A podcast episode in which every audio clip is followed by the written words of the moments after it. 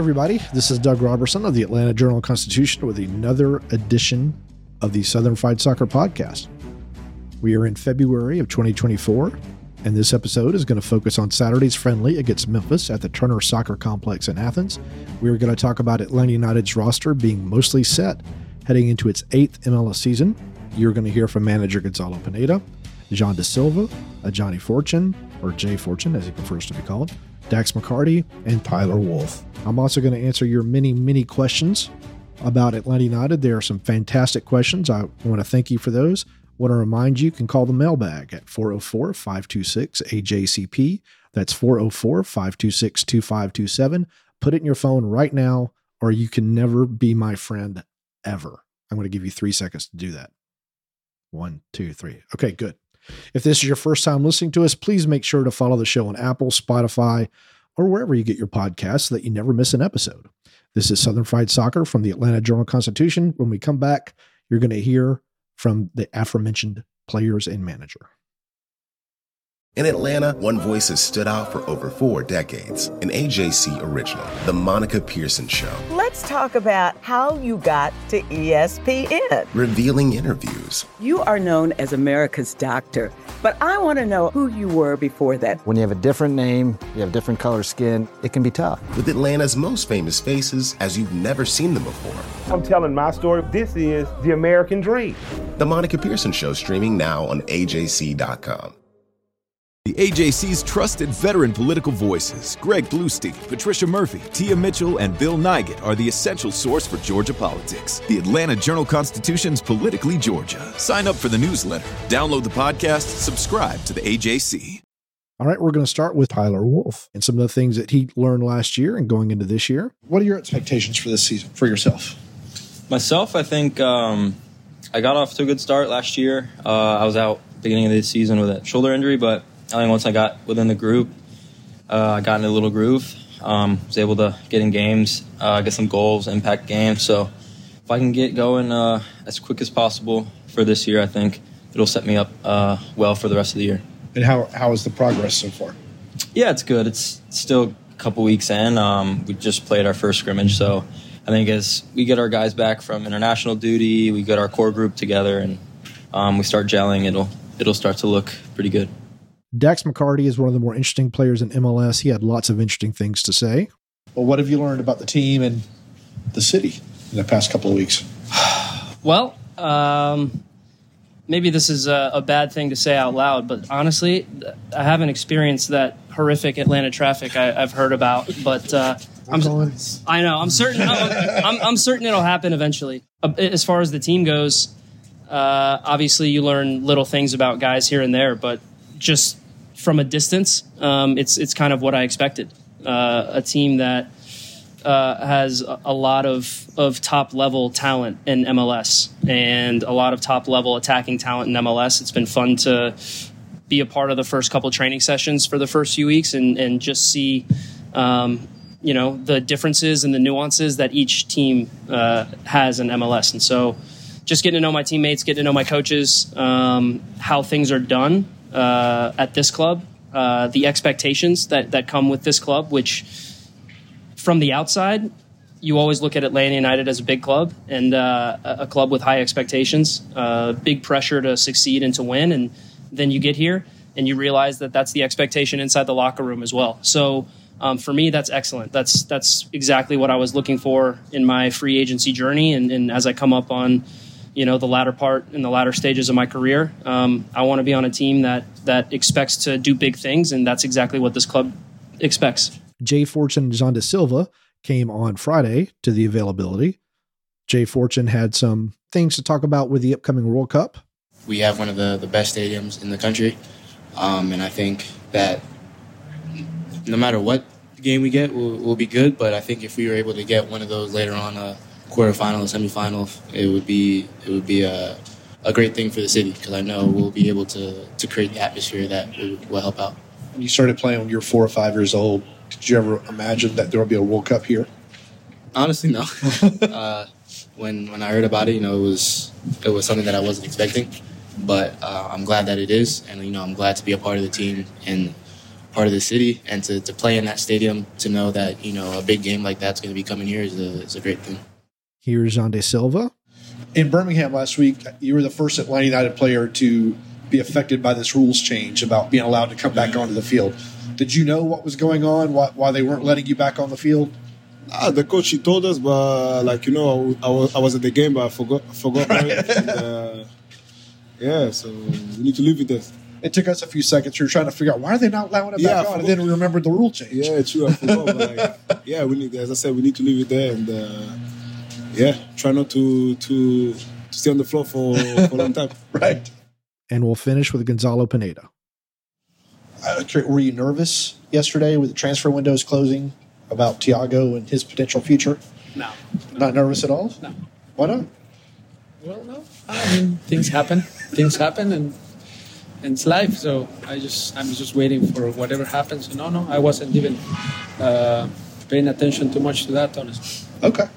Well, now that you know you're going to have him for a while, at least until the summer window, does that affect anything? Does that change anything you want to do with the team tactically or anything?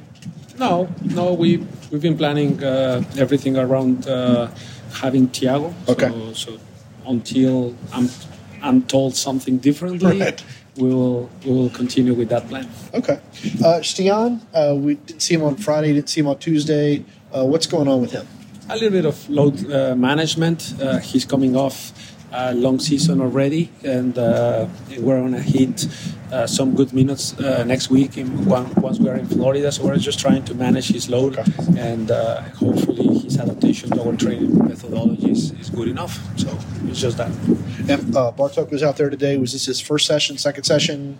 I don't remember which one, but yeah, he, he was today. He was uh, two, three days, I think, in. Okay. Uh, he's been working with the team uh, very good this week uh, since he's back from he was back from Canada. So very happy, very smart player. You can see immediately the the amount of ground he can cover and his intelligence on the field to cut passing lanes and to regain balls and then playing forward quickly. So uh, I'm very excited to see him tomorrow. Will he be a load management thing in preseason too, or is he going to train normal? Might be, might Okay. be. It depends of you know how, how he's reporting after training sessions, Okay. certain things. But of course, yes, uh, we are open to managing him not just throughout the preseason, but throughout maybe the the season because you know it's not easy. It is not easy coming off six months of very hard games. Uh, especially him, he's been playing almost Wednesday, Saturday, Right. Wednesday, Saturday very regularly. So and then now having the travel, the all the intrinsics that that MLS has, Right. is uh, we need to take care of, of him.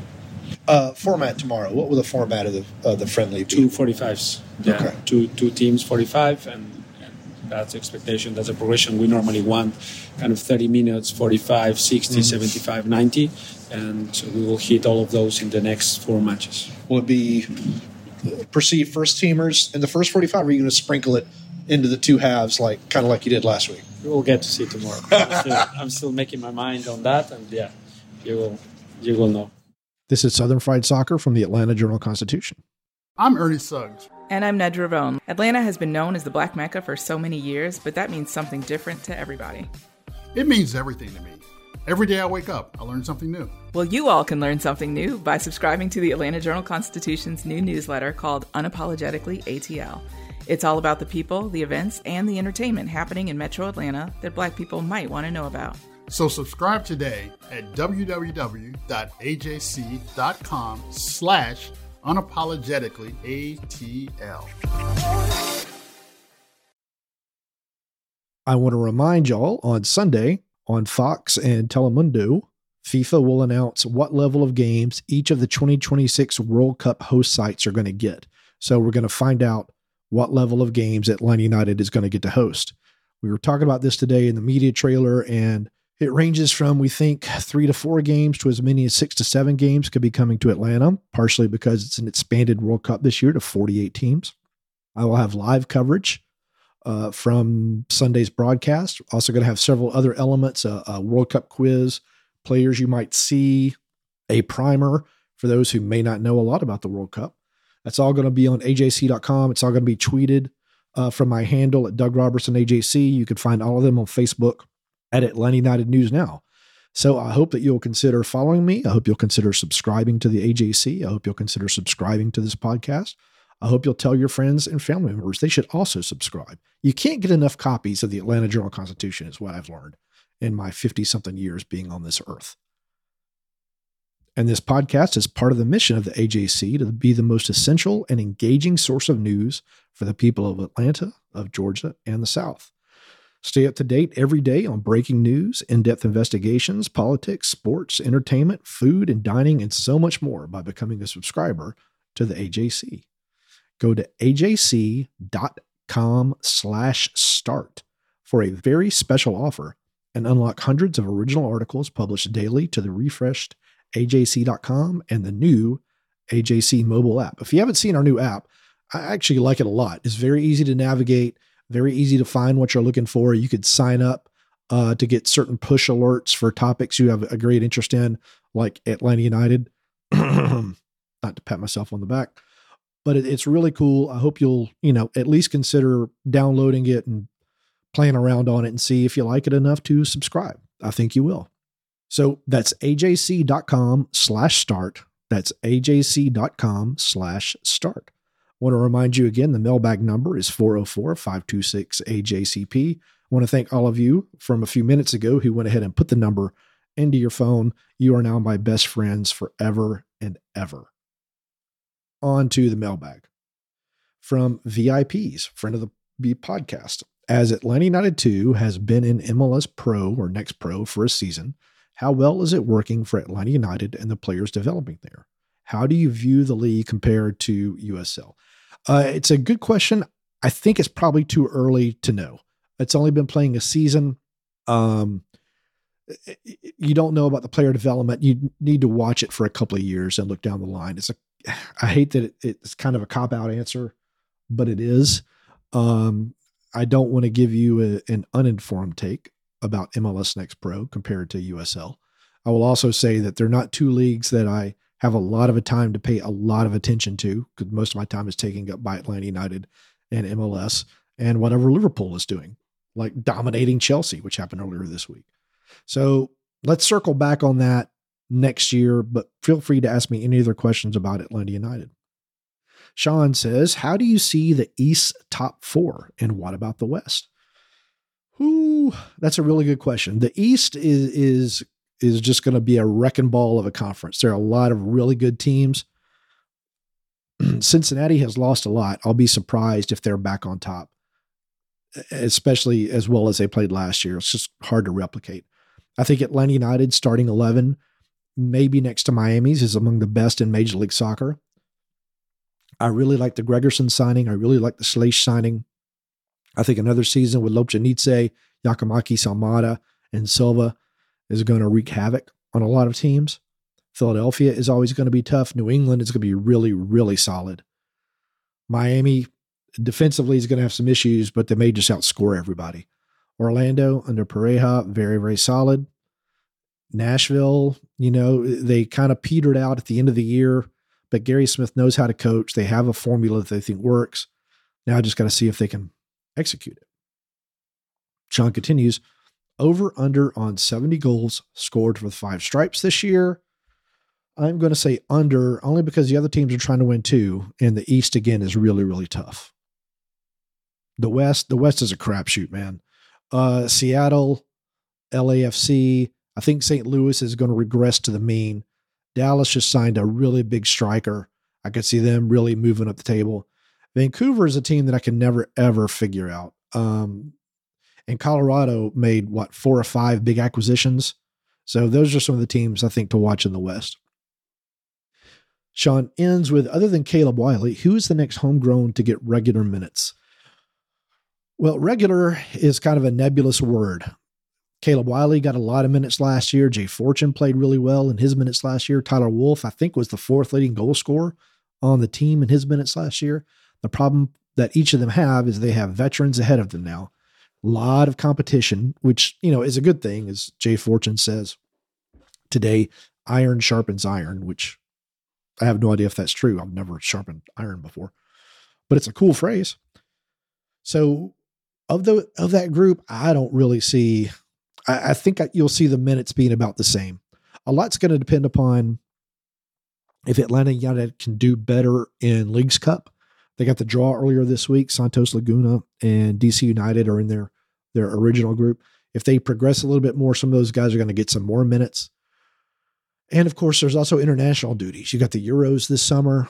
Uh, Atlanta, uh, MLS is going to play through Copa America. So there's going to be players going down to South America, which is going to give some of these guys some time. So if I had to guess who's going to get the most minutes of the homegrowns, I think it's probably going to be, I mean, other than Caleb Wiley, I think it'll be Tyler Wolff because he can play on either wing. And Saba Lobjanidze may be off with Georgia.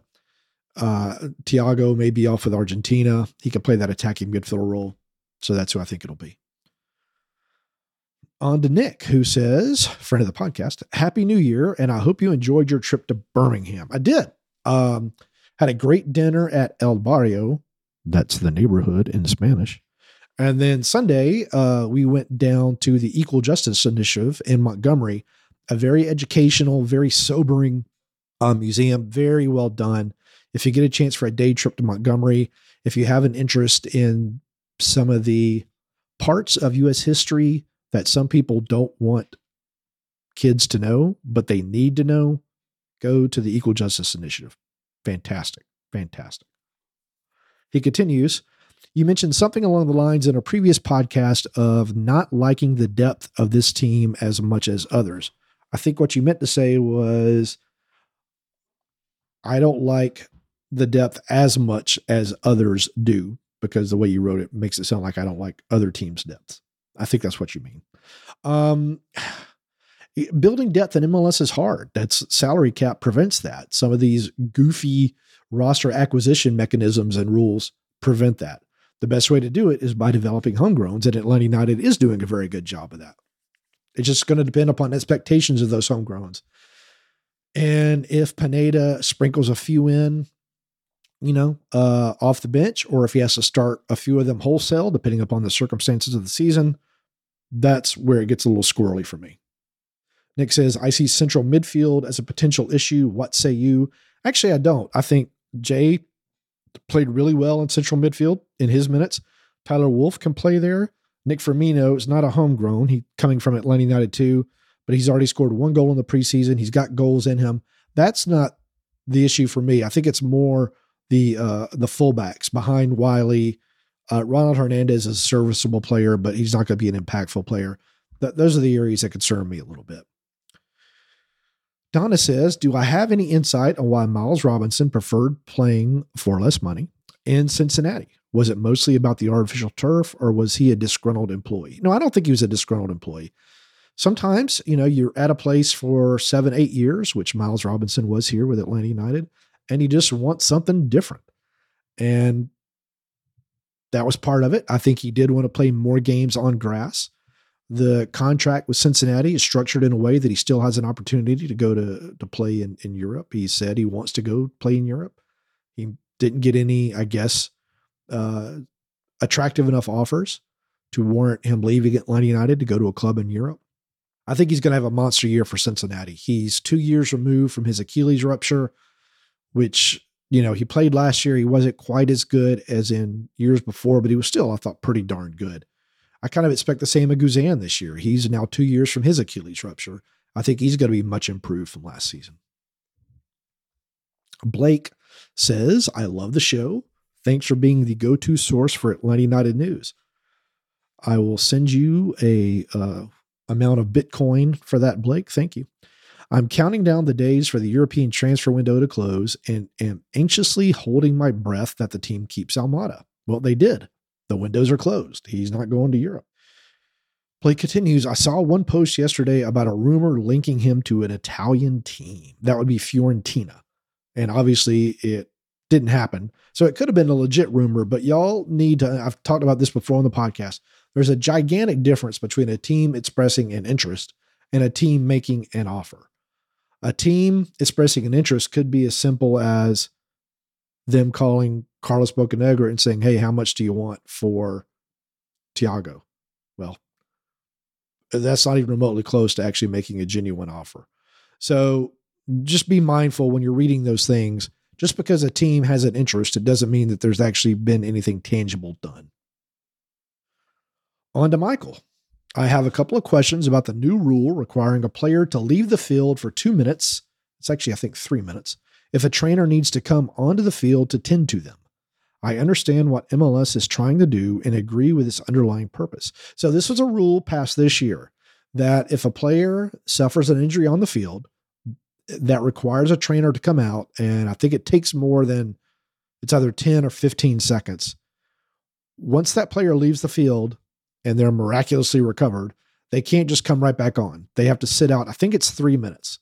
Um, that happened last weekend in Birmingham. Uh, Coach uh, Pineda had told the players before the game about the rule. Silva was the first affected. He said he forgot, kind of in the heat of battle. I told him that we had forgotten too. We're sitting in the press box wondering why have they brought on Silva yet? And then one of us remembered, oh yeah, there's a rule change. And so that's the rule. I I like the idea of it. Um, you know, you see all over the world, not just Major League Soccer, when teams get a lead, if they're on the road, there's a lot of time wasting. There's a lot of gamesmanship that goes on. And this rule is designed to try to punish those that practice that kind of stuff in games. We'll see if it's effective. Uh, Michael continues Am I correct to assume the rule does not apply if the injury is a result of a foul for which a yellow card is issued? That is correct. Beyond that, does the referee have any discretion to waive the rule? I don't think so. Does it apply when two players clash heads and both need to be tended to? I believe it does. Are there other nuances or exceptions? I don't believe so. Uh, don't forget now, you can have concussion substitutions too, and those are going to take some time anyway. So the two to three minutes for concussions is about the, the same for uh, the time wasting. But those are good questions, Michael. Thank you. Curious that the following players, says Greg, with ties to Atlanta United have caught on with a new club and where? Josef Martinez. Uh, there was a report yesterday that Montreal is interested in him, which I've got to imagine would boggle the mind of someone who is in warm Spanish influenced South Florida going to cold French influenced Canada. Uh, how you go from Cuban sandwiches to poutine is beyond me because I love Cuban sandwiches. But either there or Vélez Sarsfield have uh, been rumored uh, to be interested in Josef Martinez. Matheus Rossetto, uh, no new information. Machop Chol, no new information. Amar Sejdic, he and his wife just had a baby girl.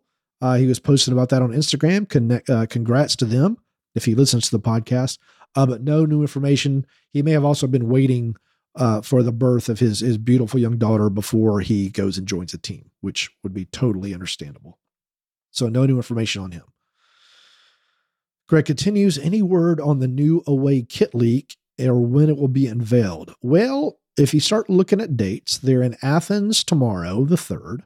They're in Tampa on the 10th. The season opens on the 24th, so that leaves one Saturday. If I had to guess, that is the Saturday when the new kit will be unveiled. Friend of the podcast, Pat, says, Glad to see Josef possibly finding a landing spot. Do you see it as a good fit for him? Well, I kind of just touched that. As far as the playing styles, I've got no idea what Vélez Sarsfield does.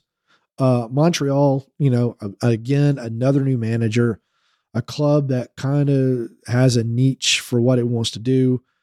I don't I don't know if Josef will fit in there simply because I don't know enough about that club and the new manager. Um, Josef is now a few years removed from his knee surgery. I think he has one more, at least one more good year left in him. Um, we were trying to guess what his salary might be should he agree to a, a contract with Montreal. I'm not. I don't want to get into that, but uh, yeah, I like Josef. Um, I think he's mellowed a little bit, which was probably good for him. I'd like to see him have some success again in Major League Soccer. He uh, he, he meant a lot to those of you who are Atlanta United supporters and, and lived in the city. Um, so you know, you never want to wish bad of anyone. Uh, Pat continues in that vein. A question I've been meaning to ask was about Josef in the locker room. It seemed as an outside observer that as long as things are going well for him and the team, he was a good influence, but if either of those were not going well, he could be an anchor on the team. Just interested in your thoughts if you feel able to share. I don't know if anchor is the right word. He was a super competitive person. And when he wasn't meeting his expectations or the team wasn't meeting expectations, you know, he he would show his emotions. Uh, that can be both a good thing or a bad thing. It just depends on the chemistry of the locker room, the chemistry of the team. It obviously worked for Atlanta United the first couple of years. And then I'm sure Josef probably had some frustrations at not being able to do what he once could do when he was trying to fight back from his knee injuries. And it, it might have influenced others negatively. I don't know. If they're all professionals. You would like to think that it wouldn't have. I, I don't blame Josef if he was frustrated. Uh, you know, there are probably uh, some better ways he could show it. The incident with uh, the rice, for example, that was not the first time that happened. That happened several times before that. That wasn't really, I guess it was news, but it wasn't news, if you know what I mean. Anyway, well, for, but Josef, you know, when he got to Miami, he seemed to kind of mellow out a little bit. He and I had a long conversation after the U.S. Open Cup game, talked about his son, talked about life in Florida. He seemed really happy. Um, I hope he could find that same happiness wherever he goes next. Jason says, This is a long one. Uh, not the question of the week, but a long one. I hope I made the cutoff for the next podcast. You did. Can you do me a favor? Of course. In your best coffee laced voice, I'd like to hear you dash the hopes of all the United fanatics and crush the rumor that we'll see Almada de Fiorentina and then use the money to bring Miggy back from Newcastle. Well, that's obviously been crushed. And I we talked about this on Tuesday before the window closed. I wouldn't I do not see that ever happening. Um for a lot of reasons. At least bringing Miggy back. It would have to be a sweetheart of a deal. And I think there would have to be certain assurances from Almiron regarding uh, doing things that help the league and the team that maybe he wasn't as keen on doing the first time he was here. But that's just my take on that. That's not inside information. Jason continues A few months ago, there was an article that rated the NFL team facilities. That was last year, I think. I think the Falcons ranked in the middle of the pack. It was very interesting to hear how bad some players have it compared to others in the locker room. I'm thinking Atlanta United ranks fairly well compared to other facilities in MLS. Do you see that changing as new teams enter the league and new facilities are built? I don't think it changes. I think more teams are copying some of the things that Atlanta United did, which they copied from some other teams that they went and visited both in Europe and Major League Soccer. Kind of a conglomeration of ideas, so to speak. Um, while Atlanta United probably is still their training facility isn't the jewel of Major League Soccer, which it probably was in 2017, it hasn't dropped. It's just other teams have kind of raised their bars and have built very nice facilities too. Does Atlanta United plan to continue to modernize? Uh, they are talking about, I talked about this in December, I think. Um, building uh, maybe a standalone edition. Uh, there's a if you've been to the training facility for one of the supporter days, there's a triangle of space over near in between the main off the main building and the pavilion, in which they're thinking about building on that just to get some more space. Because frankly, as soon as they moved in, they were out of room. It it needed to be a little bit bigger, but I'm not an architect or an engineer. I'm assuming they built it as big as they could on the land they had. They did buy that big parcel of land behind the building a couple of years ago, but I think that it can't be built upon. Um, I think that it's like a water runoff area or something like that. So that's that's what I've heard. I did ask if they're already considering moving and was told no. Um, but it's Atlanta, you know, new buildings get replaced all the time. How much of an impact does the environment and fan base play into an athlete's choice compared to the amount of money in the contract? He, uh, he says, not that you can get into the head of other individuals, but you have a chance to interact with players more than the rest of us. I, I think it just depends upon uh, where the player is in their career.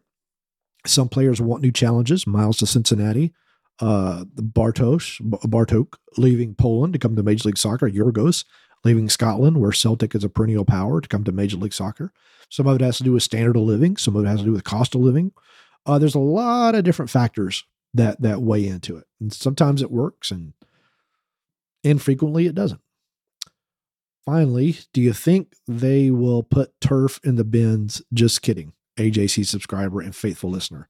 All right, Jason, I was going to have to throw my microphone up against the wall if I answer that question one more time. I'm glad you put JK on it. Now, our question of the week. My name is Alan, and I live in Johns Creek. Well, hello, Alan. I'm a longtime listener, and this is my first question for the podcast. All right, Alan, make sure to send me your address, and I'll have uh, Matthew, who's on the board today, mail you 5 million copies of the Atlanta Journal Constitution as your gift. Back when Saba joined the team in the summer window, you said that he did not look like a soccer player, and I agree. It took me a while to figure out what he looked like, and my conclusion is that he looks like a heavy metal drummer. Yeah, I think a heavy metal drummer or kind of a grunge pop Orange County band singer is what he reminds me of. He's a very good soccer player, but he just doesn't look like a soccer player. If you agree, which drummer or heavy metal group do you think he could play for? Feel free to insert your favorite band. He kind of reminds me a little bit of Andy Summer of the Police. Um, but I think Andy Summer is actually a pretty tall, big dude. But for some reason, that's who he reminds me of when I see him. Um, I, I don't. I'm not a big drummer guy, but it's a fantastic question. So, what bands could I see him? You know, uh, Sublime, back before their lead singer, uh, you know, lost his life. Uh, Goldfinger, those Orange County bands. It, it just looks like to me who Saba would be singing for. And I think it would be awesome and he would rock out. All right, here's a reminder to tell your friends about our show. Please give us a rating and a review on Spotify and Apple. That's what helps us grow the podcast. We will be back at some point next week. I don't know what day. I'm flying down to Tampa on Wednesday to cover that friendly. And then there's another one on Saturday. And I'm trying to make the flight back out of St. Petersburg. I think it's St. Petersburg I'm flying out of. So maybe on Friday we'll have another podcast. And as most of you know, I usually sound off by, you know, reminding you to hug your loved ones and communicate with your loved ones. After going to the Equal Justice Initiative, I want to add to that. So hug your loved ones, communicate with your loved ones, practice empathy, and just strive for awareness. Thanks for listening to Southern Fried Soccer from the Atlanta Journal Constitution.